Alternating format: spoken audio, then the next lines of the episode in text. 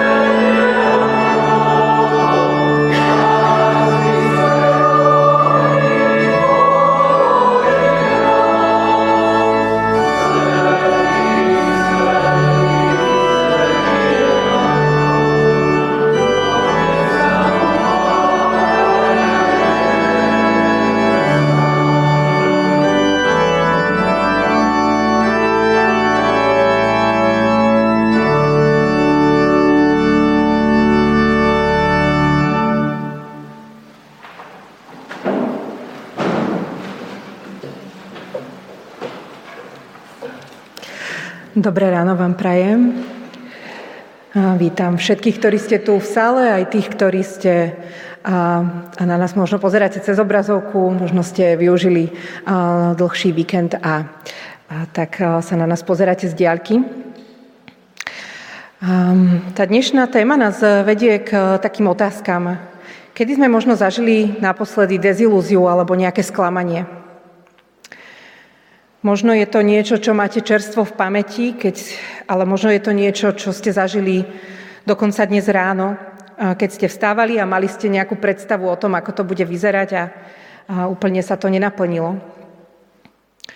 Možno sa vám dokonca nesplnili nejaké životné očakávania alebo túžby a ste sklamaní, či už z druhých ľudí alebo zo seba. Možno dokonca prežívate sklamanie vo vzťahu s Pánom Bohom. Tak ja sa teším, že môžem dnes medzi nami privítať emeritného kazateľa Martina Jurču, ktorý prišiel z Prešova. Minulý týždeň sme si pripomínali, že sa odohrali oslavy, tak dnes tu už máme jedného z oslavencov. On sa s nami podelí o svoje uvažovanie nad príbehom jedného na prvý pohľad neúspešného rybolovu v kázni, ktorú nazval Život po sklamaní. V bohoslužbách budeme teraz pokračovať oslavou Pána Boha piesňami.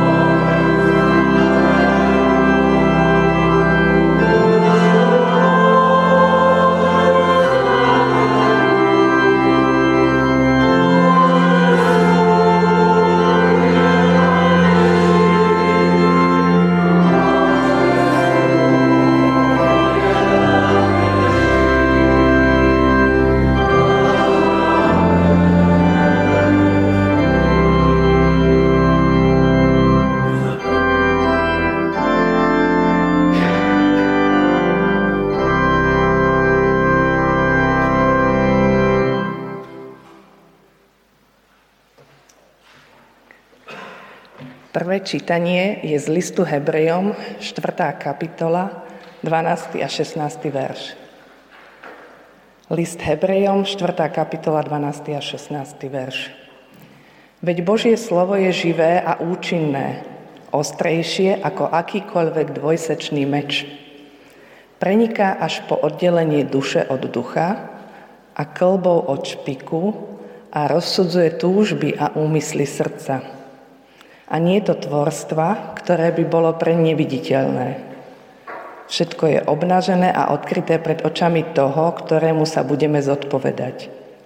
Keďže máme vznešeného veľkňaza, ktorý prenikol nebesia, Ježiša Božieho Syna, držme sa vyznania.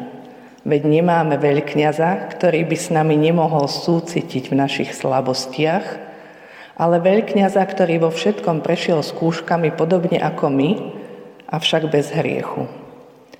Pristúpme teda s dôverou k trónu milosti, aby sme dosiahli milosrdenstvo a našli pomoc, milosť a pomoc v pravý čas.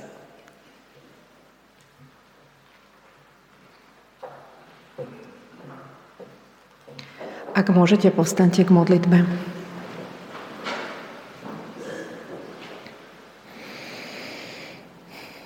Pane, tak...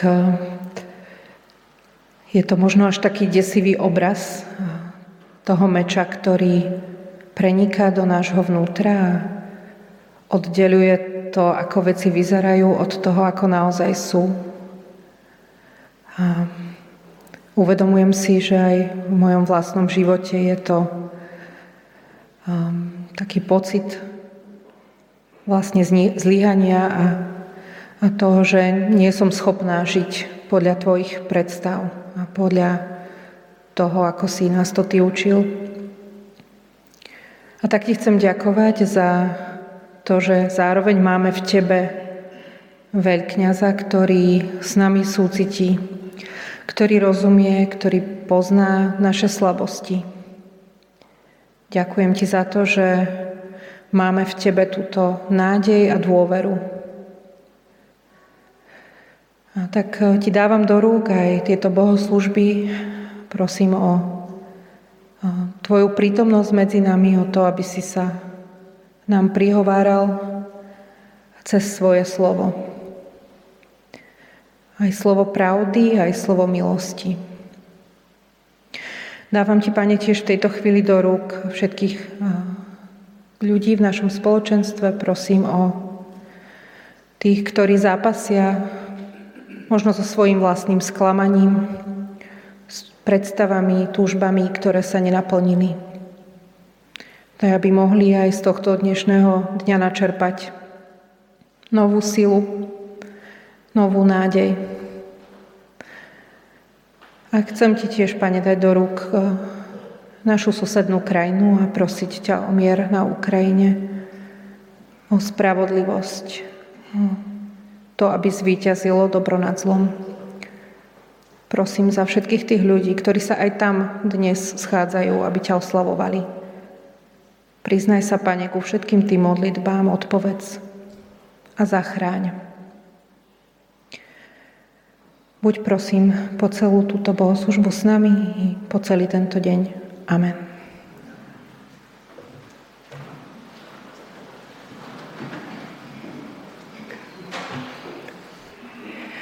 Druhé čítanie je z Evanielia podľa Lukáša, piata kapitola, prvý až jedenásty verš. Evanielium podľa Lukáša, piata kapitola, prvý až jedenásty verš.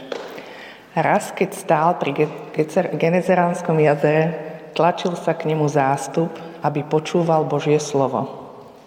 Vtedy videl pri jazere stáť dva člny. Rybári z nich vystúpili a prali si siete. Ježiš nastúpil do jedného člna, ktorý patril Šimonovi a požiadal ho, aby trochu odrazil od brehu. Potom si sadol a z člna učil zástupy. Keď dokončil, povedal Šimonovi: zatiahni na, hlb- na hlbinu a spustite siete na lov.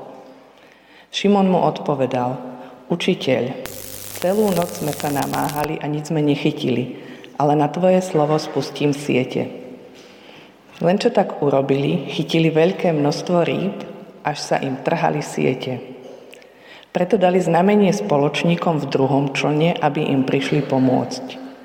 Tí prišli a naplnili oba člny tak, že sa až ponárali. Keď to videl Šimon Peter, padol Ježišovi k nohám a povedal: Pane, odíď odo mňa, lebo som hriešny človek. Jeho aj ostatných sa totiž zmocnila hrôza nad úlovkom rýb. Zhrozili sa aj Jakub a Ján, Zebedejovi synovia, ktorí boli Šimoni, Šimonovými spoločníkmi. Na to povedal Ježiš Šimonovi: Neboj sa, odteraz budeš loviť ľudí. Keď člny prirazili k brehu, zanechali všetko a šli za ním.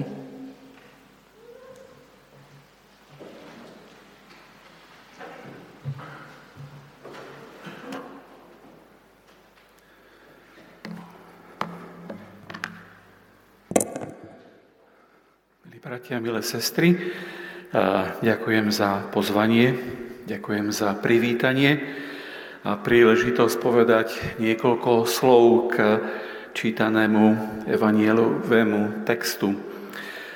Priniesol som pozdravy z Prešova od kazateľa Martina Kačúra, od ľudí, aj teda od našej rodiny. S niektorými z vás sme sa videli pred dvomi týždňami, keď sme mali tú slávnosť z tého výročia založenia zboru, Prešovského zboru a v podstate prvého zboru jednoty Českobratskej alebo Cirkvi Bratskej dnes na Slovensku. A tak aj z tohoto miesta sa chcem poďakovať Danelovcom a všetkým spevákom, ktorí ste prišli, aby sme spoločne mohli oslavovať Pána Boha cez piesne aj cez hudbu. Prežili sme pekné chvíle a je to niečo, čo sa tak objavovalo z takej tej vzájomnosti v našej cirkvi medzi zbormi, blízkosť, ktorá tu bola v minulosti a je dobré, keď sa to môže rozvíjať. A tak sa tešíme na storočnicu, ktorú bude čakať Bratislavský zbor. A k tomuto zboru Cirkvi Bratskej v Bratislave na Cukrovej mám veľmi zvláštne puto.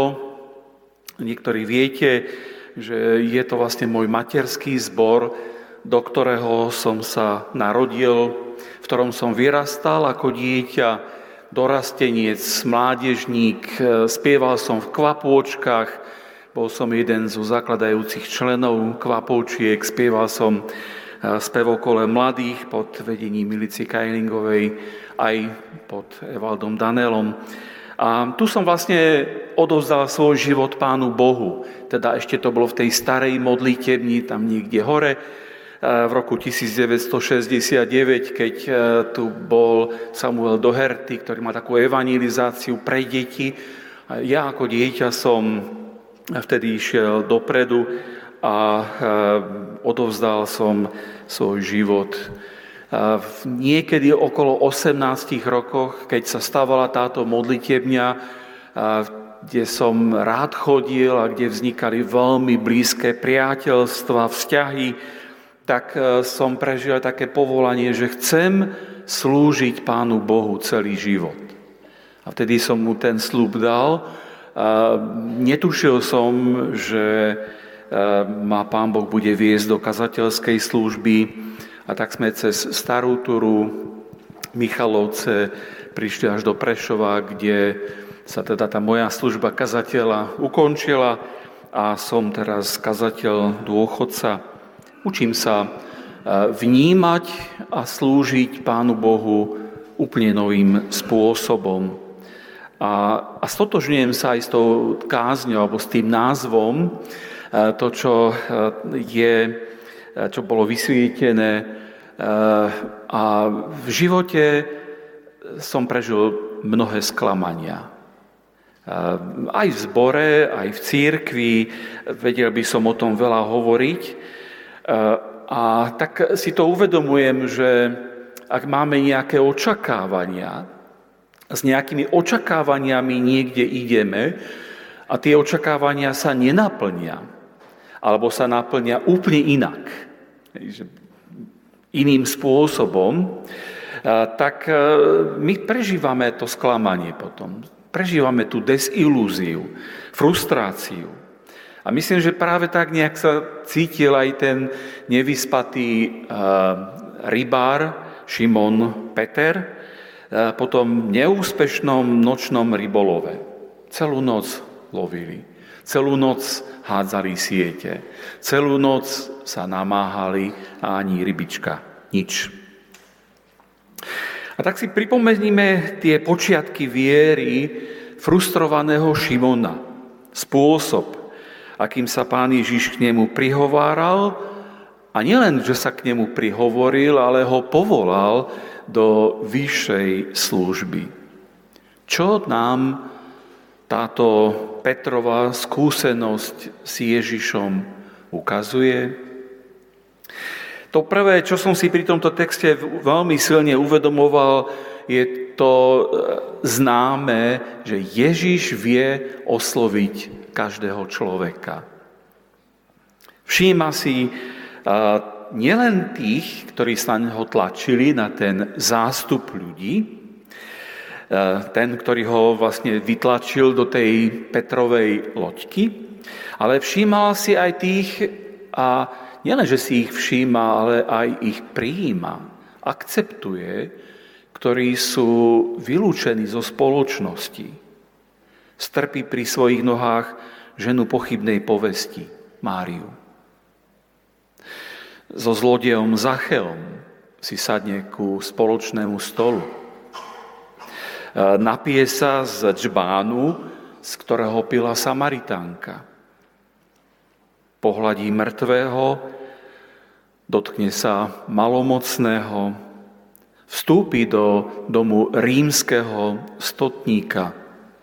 A tohoto nášho sklamaného rybára pozve na rybačku. Hľadá spôsob, ako sa k nám priblížiť, a vie, ako na to. Vie si nás získať. Prichádza inak, ako by sme predpokladali. On nekáže len v kostole, v synagóge, ale ide na ulicu. Ide medzi ľudí. Hľadá spôsoby, ako sa k nám priblížiť. A vie si nás získať. Príde za tebou domov. Príde za tebou do tvojej kancelárie. Príde za tebou do školy, posadí sa s tebou do auta, pozve ťa na šálku dobrej kávy alebo na pivo, ide si s tebou zabehať a chce, aby si mal s ním vzťah. Chce, aby si bol jeho učeník, jeho priateľ, spolupracovník. Na prvý pohľad sa zdá, že prichádza ako ten, ktorý niečo žiada od teba. Prosí tvoju loďku a pred očami sa zrazu mení na toho, ktorý zázračne pomáha. Rozkazuje chorobe, vetru, moru, dokonca aj tým rybám, ktoré boli vo vode. Ježiš upútal pozornosť Petra tým, že si vypýtal jeho loďku.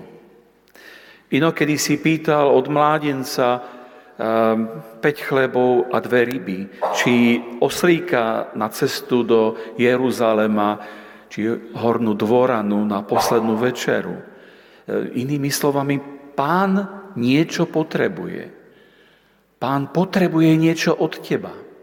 Očakáva, že mu niečo prinesieš. Peter povolil ten vstup Boha do svojej loďky, do loďky svojho života, bez toho, aby vedel, že toto je Boh, že je to Boží syn. Chcel pomôcť akémusi cestujúcemu kazateľovi, ale práve v ňom prijal Boha, ktorý postupne začal meniť jeho život. A nebolo to len lusknutím prsta, nebola to len jedna udalosť, ale bola to celá séria udalostí v Petrovom živote.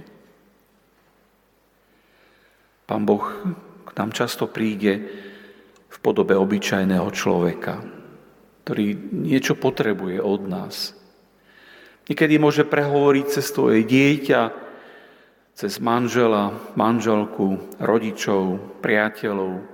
Môže aj dokonca cez utečencov k nám prehovoriť. Neodmietaj toho, kto má nejakú potrebu, pretože môžeš odmietnúť samotného Boha. To druhé, čo som si tak nejak uvedomoval a vnímal v tomto texte, je to, že keď Ježiš učil zástupy, Šimon počúval a keď skončil, tak namiesto toho, aby sa mu poďakoval a išiel ďalej, tak mu hovorí, zatiahni na hlbinu a spúšť siete. Inými slovami, skús to ešte raz. Daj tomu šancu. Ježiš totiž dobre vedel, čo Petra ako živnostníka a jeho spoločníkov, čo ich trápi. Celú noc lovili, pracovali, namáhali sa, ale nič nechytili. Nemajú ako zabezpečiť svoju rodinu. A Ježiš nie je len kazateľ, učiteľ, ktorý z pozície nejakej kazateľne, či katedry, či nejakého iného miesta vyučuje. Ale Ježiš je aj pastier, ktorý sa stará o naše bežné starosti, problémy a jeho zaujíma tvoja práca. Jeho zaujímajú tvoje problémy, ktoré máš v škole, v rodine, v cirkvi. Zaujíma ho to, keď si dostal výpoveď, si bez práce, hľadaš si nové príležitosti a sleduješ tie inzeráty a, a namáhaš sa. Nesie ťa v tvojich bolestiach, starostiach, chorobe, osamelosti. Vie o všetkom, čo nemôžeš zvládnuť a stihnúť. Nič naše ľudské mu nie je cudzie. On do toho vstupuje. Do tých našich sklamaní, do našich neúspechov, do našej frustrácie, ktorú máme a vstupuje a ukazuje, odhaluje, ako ďalej. A to, čo pán Ježiš radí Petrovi, tak to odporuje jeho skúsenostiam, ktoré on mal. Pretože cez deň sa predsa ryby nelovia. To je nočná práca a hlavne teda nad ránom berú ryby. A predsa, aj keď to na prvý pohľad sa zdá nelogický, ten, ten príkaz zatiahni na hlbinu a spustite siete na lov, tak Peter nejako reaguje. Ako by si zareagoval ty? Bez od... Predstavme si, že nevieme a nepoznáme ten príbeh, že nepoznáme, ako to skončí. Nevieme, kam to vyústi. Je... Žijeme v reálnom čase a zrazu príde to, že niekto ti povie niečo, čo sa ti zdá byť nelogické, nerozumné, zbytočné, nemá to význam. Ak by som bol ja na Petrovom mieste, tak by som argumentoval tým, čo hovorí učiteľu, učiteľ, celú noc sme sa namáhali, nič sme nechytili, nemá to zmysel, poďme radšej na kávu, dať si šálku dobrej kávy rannej a niečo zjeme, skúsime to na budúce. Peter, učiteľ, celú noc sme sa namáhali a nič sme nechytili, ale na tvoje slovo spustíme siete. Tak sa začína viera poslušnosťou. Napriek tomu, že profesionálny rybár vedel, že je to číri nezmysel, hovorí, no dobré, ale ja to skúsim.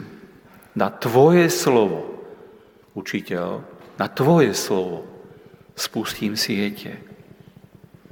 A to, čo pán od nás chce, častokrát vyzerá nezrozumiteľne, nepochopiteľne,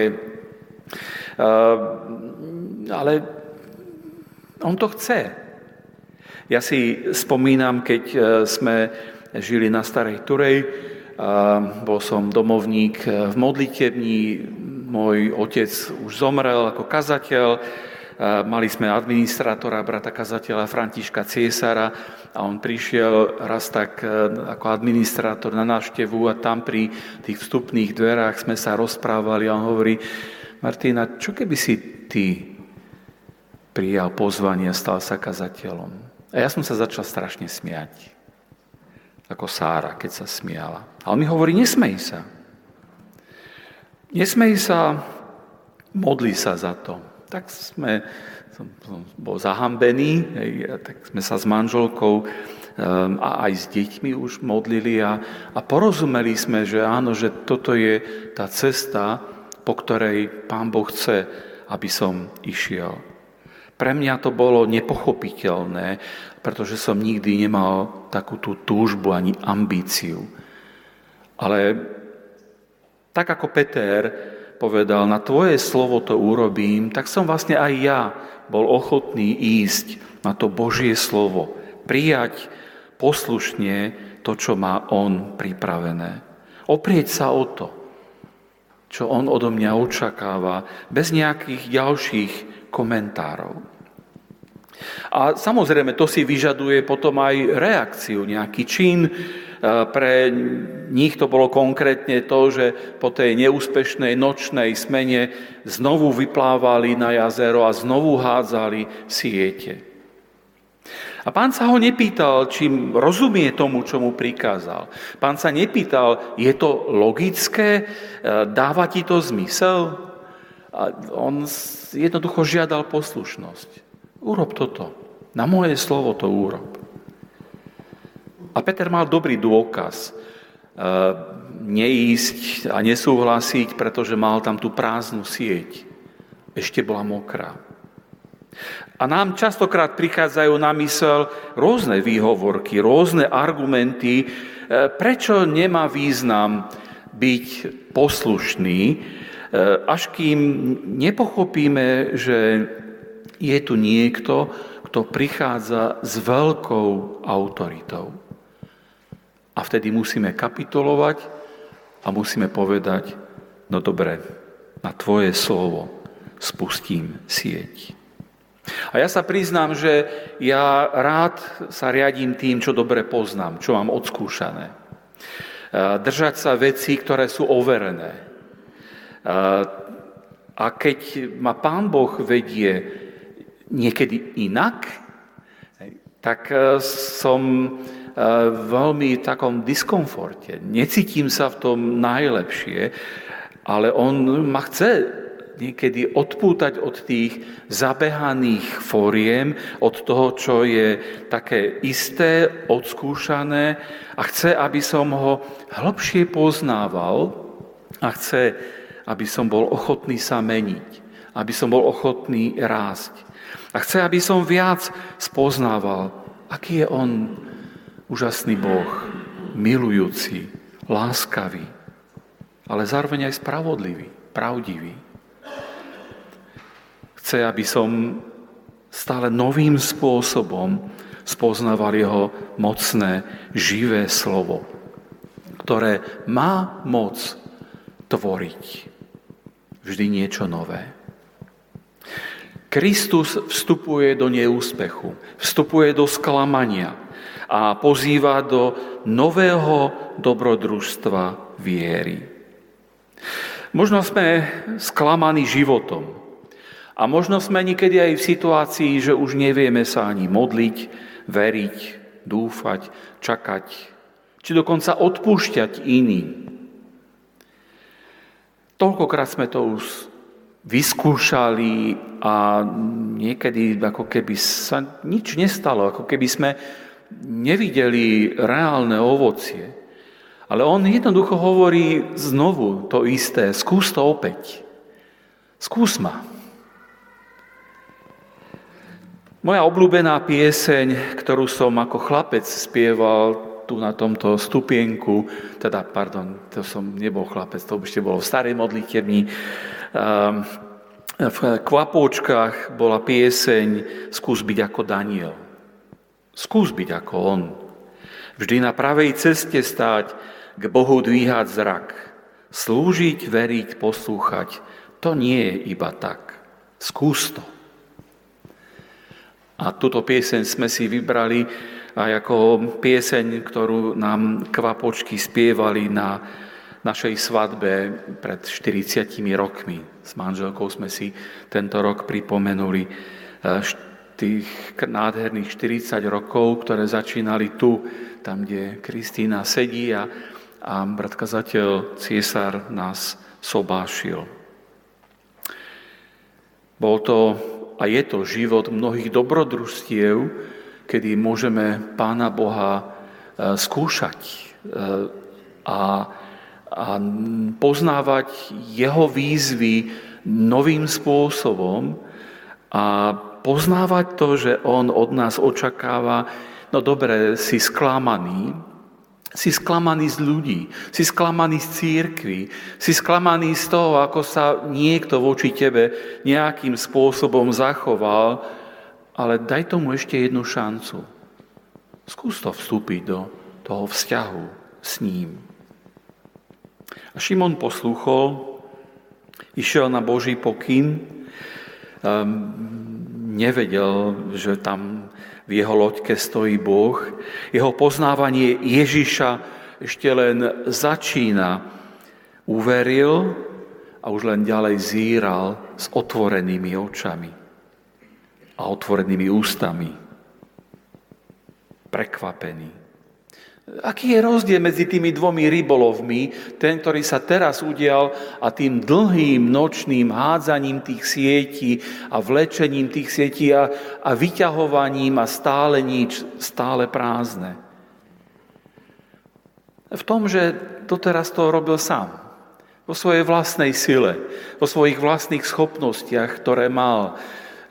A to Pán Boh nám dáva nadanie, Pán Boh nám dáva svoje dary a je to dôležité, ale zároveň on chce, aby sme robili v jeho mene a spolu s ním. On chce, aby v tej loďke nášho života bol Ježiš. V tom je ten rozdiel medzi tými dvomi rybolovmi. A možno si podobne sklamaný z nejakého neúspechu v službe, z nevypočutých modlitieb, z nevyriešených vzťahov, zo zdravotných problémov, z finančného nedostatku. Možno tvoj biznis nejde tak, ako to Petrovi neišlo, prežíval sklamanie v podnikaní. Možno sme niekedy až frustrovaní z toho, že prečo tá vojna na Ukrajine sa ešte neskončila. A tak sme sa začali modliť ako cirkev veľmi úpenlivo a začali sme pomáhať a začali sme slúžiť, ale mám pocit, že sme si na to tak nejak už ako zvykli a už len to sledujeme v správach, že čo sa deje, bez nejakých silných emócií. A sme sklamaní z politickej situácie. Stojíme pred parlamentnými voľbami. Čo mám robiť? Ako sa zachovať ako kresťan? Koho voliť? A do tohoto sklamania, neúspechu, frustrácie vstupuje Ježiš a hovorí: skús mi dôverovať, skús to znovu. Žalmista v tridsiatom štvrtom žalme v deviatom verši hovorí: skúste a presvedčte sa, že dobrý je Boh, blahoslavený, kto sa utieka k nemu. Odovzdať Ježišovi loď svojho života je topka. To chcem zdôrazniť a povedať. Nie, pretože sa to patrí, že to kazateľ má povedať, že to kazateľová úloha, aby zvestoval túto pravdu, ale pretože to aj v svojom živote som zažil a zažívam. Ja viem, že on už tu nie je s nami prítomný, tak ako bol prítomný s Petrom, ale my sme uverili a vtedy sme dostali dar Ducha Svätého. Dar Pána Ježiša, ten, ktorý je s nami po všetky dni, až do skončenia sveta. A o ktorom Pán Ježiš hovorí, Duch Svätý, o, o Duchu Svätom hovorí, že z môjho vezme a dáva, aby dá vám, ktorý skúma hlbiny Božieho a nášho srdca a ktorý sa prihovára za nás nevysloviteľnými vzdychmi. Keď je Ježiš so mnou, potom má zmysel to skúsiť ešte raz, posluchnúť ho. To je cesta, ktorá vedie zo sklamania, z desilúzií a z takej bezradnosti, ktorú môžeme prežívať. Uveriť Ježišovi Kristovi znamená, že sa cez všetko sklamanie a vyčerpanie zdvihneš a urobíš to, čo by si sám od seba nedal. Keď sme sledovali pozorne tento text a nádherný rybolov, tak sme si určite všimli to, že za tým úspešným, že týmto úspešným rybolovom to však ďaleko nekončí, ale naopak tam sa to len začína. Začína nový život po sklamaní. Zázraky sa dejú aj dnes, ale to hlavné je niekde inde, než v samotnom zázraku. E, o tie ryby totiž to už vôbec neišlo. Na brehu ich zostala pekná kopa, Peter ich už pravdepodobne nepredával, možno si tie ľudia, tie zástupy, ktoré tam boli, si ich rozobrali. Nevieme, písmo o tom mlčí, čo sa stalo s tými rybami, ale my vieme, že Peter a jeho spoločníci išli za Ježišom, všetko tam nechali a nasledovali ho.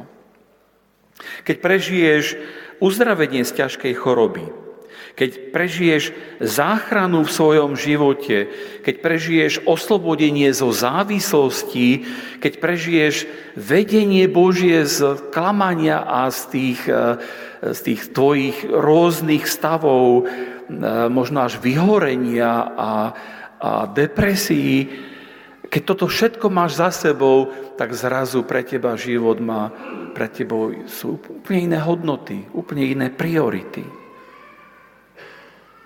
A Šimon porozumel, že kazateľ, ktorému požičial loďku, je sám Boh v podobe učiteľa. Boh, ktorý o ňom vie všetko. Ktorý pozná jeho minulosť. Ktorý pozná jeho budúcnosť. A to Šimona vykoľají, vydesí, zhrozí sa. Aj tí ostatní učeníci sa zhrozia. Predstavte si tú situáciu, ste na jazere, lovíte ryby, teraz vyťahnete siete, máte dve lode plné tých rýb, tak človek by mal pre, pre, prežívať radosť, nadšenie, eufóriu. A oni prežívajú zhrozenie. Pane, odiď odo mňa, lebo som hriešný človek. Dôsledok tohoto zázraku je to, že Peter poznáva svoj hriech. Nezaslúžim si tvoju pozornosť.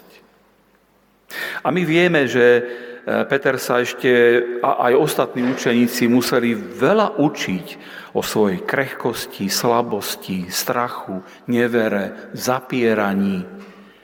Keby sme mali čas, tak by sme mohli preskočiť evanjelia a ísť do Jána dvadsiatu prvú kapitolu, kde je podobný rybolov s tým, že to už bolo po vzkriesení Pána Ježiša Krista. A tam dostal Peter príležitosť k tomu, aby išiel do pokánia a aby vyznal svoju vieru, aby vyznal svoje hriechy, opustil svoju minulosť a prijal nové poverenie. A keď sa človek stretne s tým, ako Boh koná, tak má z toho radosť, ale aj bázeň súčasne. Pretože sa to tak nejak ozýva a bije sa to v nás. Čo si ja teraz počnem? Aké plány má Boh so mnou? Ja mu môžem slúžiť? Ja na to nie som pripravený. Pane, radšej ma nechaj na pokoji, ja sa nechcem zmeniť, ja nechcem pracovať na sebe, ja nechcem zomierať sebe, ja budem tie rybičky ďalej predsa len loviť.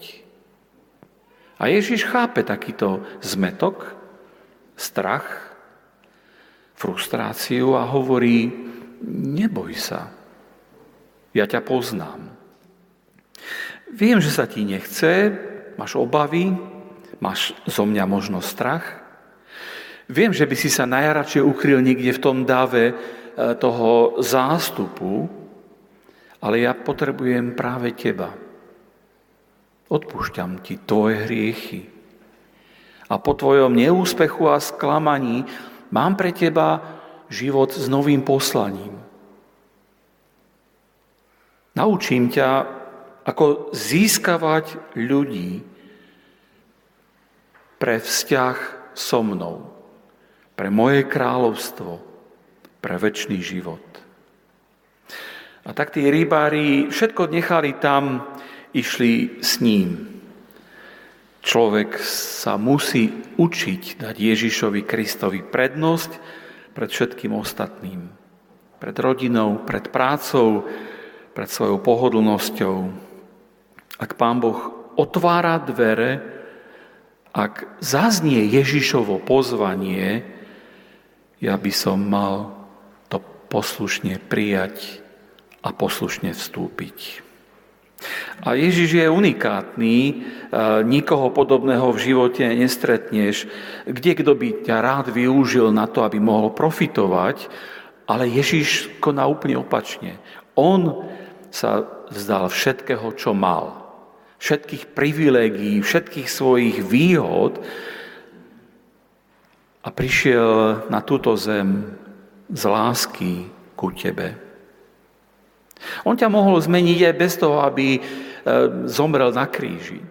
On ťa mohol zmeniť nejakým zázračným spôsobom, nejakým zázrakom, ale nie, on ide tou cestou utrpenia, on ide tou cestou bolesti, aby tvoje hriechy mohli byť odpustené, a dáva ti nový život.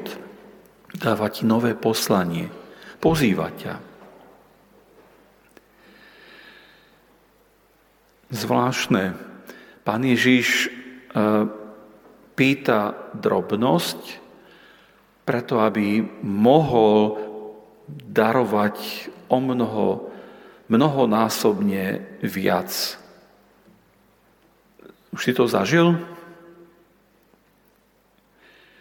A môžeš mu možno práve dnes odovzdať ten svoj život, svoje plány, aby si prijal jeho spasenie, jeho odpustenie, jeho radosť, jeho lásku, jeho pokoj, uzdravenie zo sklamania, uzdravenie z tej, z tej vlastných bezrad, tej vlastnej bezradnosti a bez ilúzií. A zároveň, aby si prijal to jeho povolanie k službe. Aká je tá tvoja odpoveď na jeho pozvanie?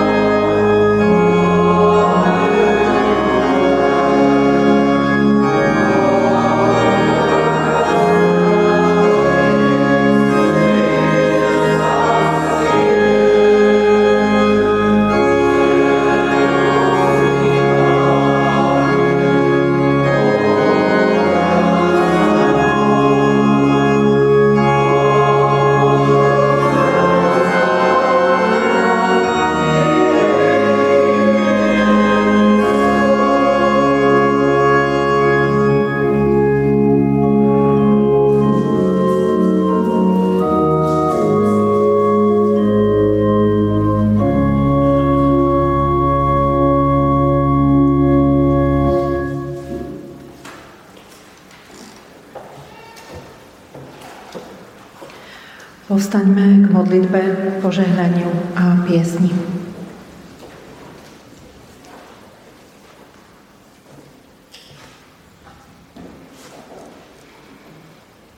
Chceme Ti, Pane, vyznať, že Ty si ten dobrý pastier.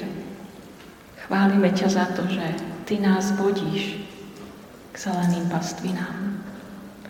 Že Ty nás vedieš, aj keby sme šli dolinou, kde má to vôňa smrti svoj príbytok. A Tvoja palica a prúd nás budú potešovať. My, Pane, nevieme, v akom poradí sa nám tieto veci dejú v živote.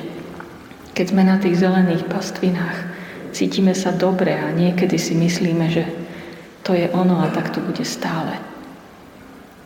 Keď sme v tých tmavých dolinách, bojujeme s tým, či ešte dôverovať Tebe a či to nechať všetko na Teba. Ale Ty si Boh, ktorý je mocnejší. Ty si víťaz. Ty si náš pastier a my sme ako ovečky, ktoré počujú Tvoj hlas. Ty sa každému prihováraš osobitne a Ty vieš presne, čo od Teba potrebujeme počuť. Chvála Ti, Pane, za to. Chvála Ti za to, že nás vidíš. Že nás vidíš vo všetkom, čo prežívame. Že Ty vidíš ďalej, než my dokážeme vidieť. Že Ty nás vedieš tam, kde Ty už si pred nami a my Ťa smieme nasledovať. Nech Ti je za to chvála a vďaka, drahý Bože.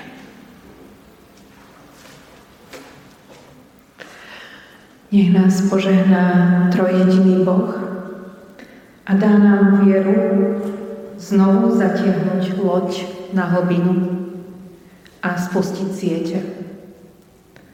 Nech nám On dá odvahu zanechať všetko a kráčať za ním. V mene Otca, Syna i Ducha Svätého. Amen.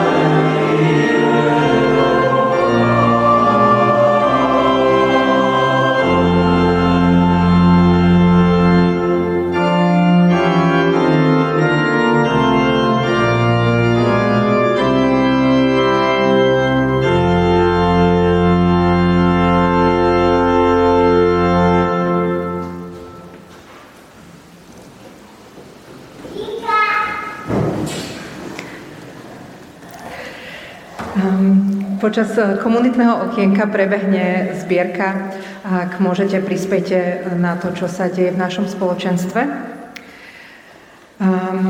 V rámci komunitného okienka by som chcela s vami zdieľať zážitok z tohto leta, keď sa uskutočnil pobyt té tri.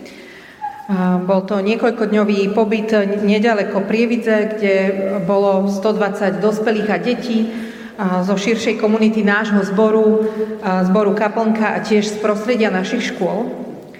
Programom nás sprevádzal hosť z Českej republiky, Prokop Remeš, ktorý pôsobí ako hagioterapeut.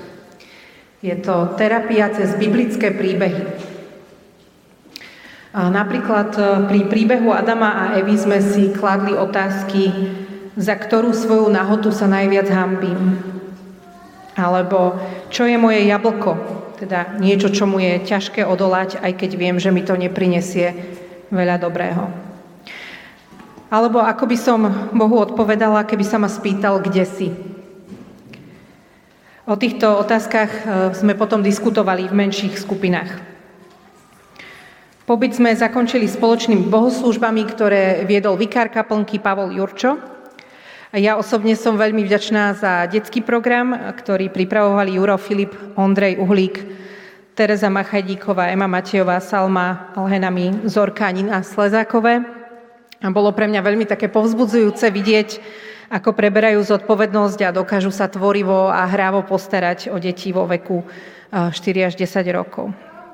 Ak by vás tá téma pobytu zaujala, tak môžete si pozrieť videá z prednášok Prokopa Remeša. Nájdete ich na, na našom YouTube dé tri alebo aj cez web stránku dé tri bodka es ká. No a teraz ešte niekoľko oznamov. A na začiatok chcem veľmi poďakovať Martinovi, že, že tu bol dnes s nami, aj za jeho výzvu a jeho slova.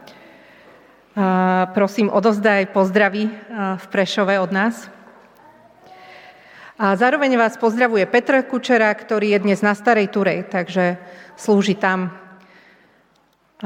v zbore, ktorý administruje. V tomto týždni vás pozývame na stretnutie seniorov, ktoré bude v stredu o desiatej. A v piatok sa začne stretávanie dorastu uh, o piatej. Budúcu nedeľu vás pozývame na bohoslúžby v Narnii, ktoré sa začnú výnimočne o desať tridsať. Teda nie o desiatej, ako zvyknú naše bohoslúžby začínať, ale o pol hodinu neskôr.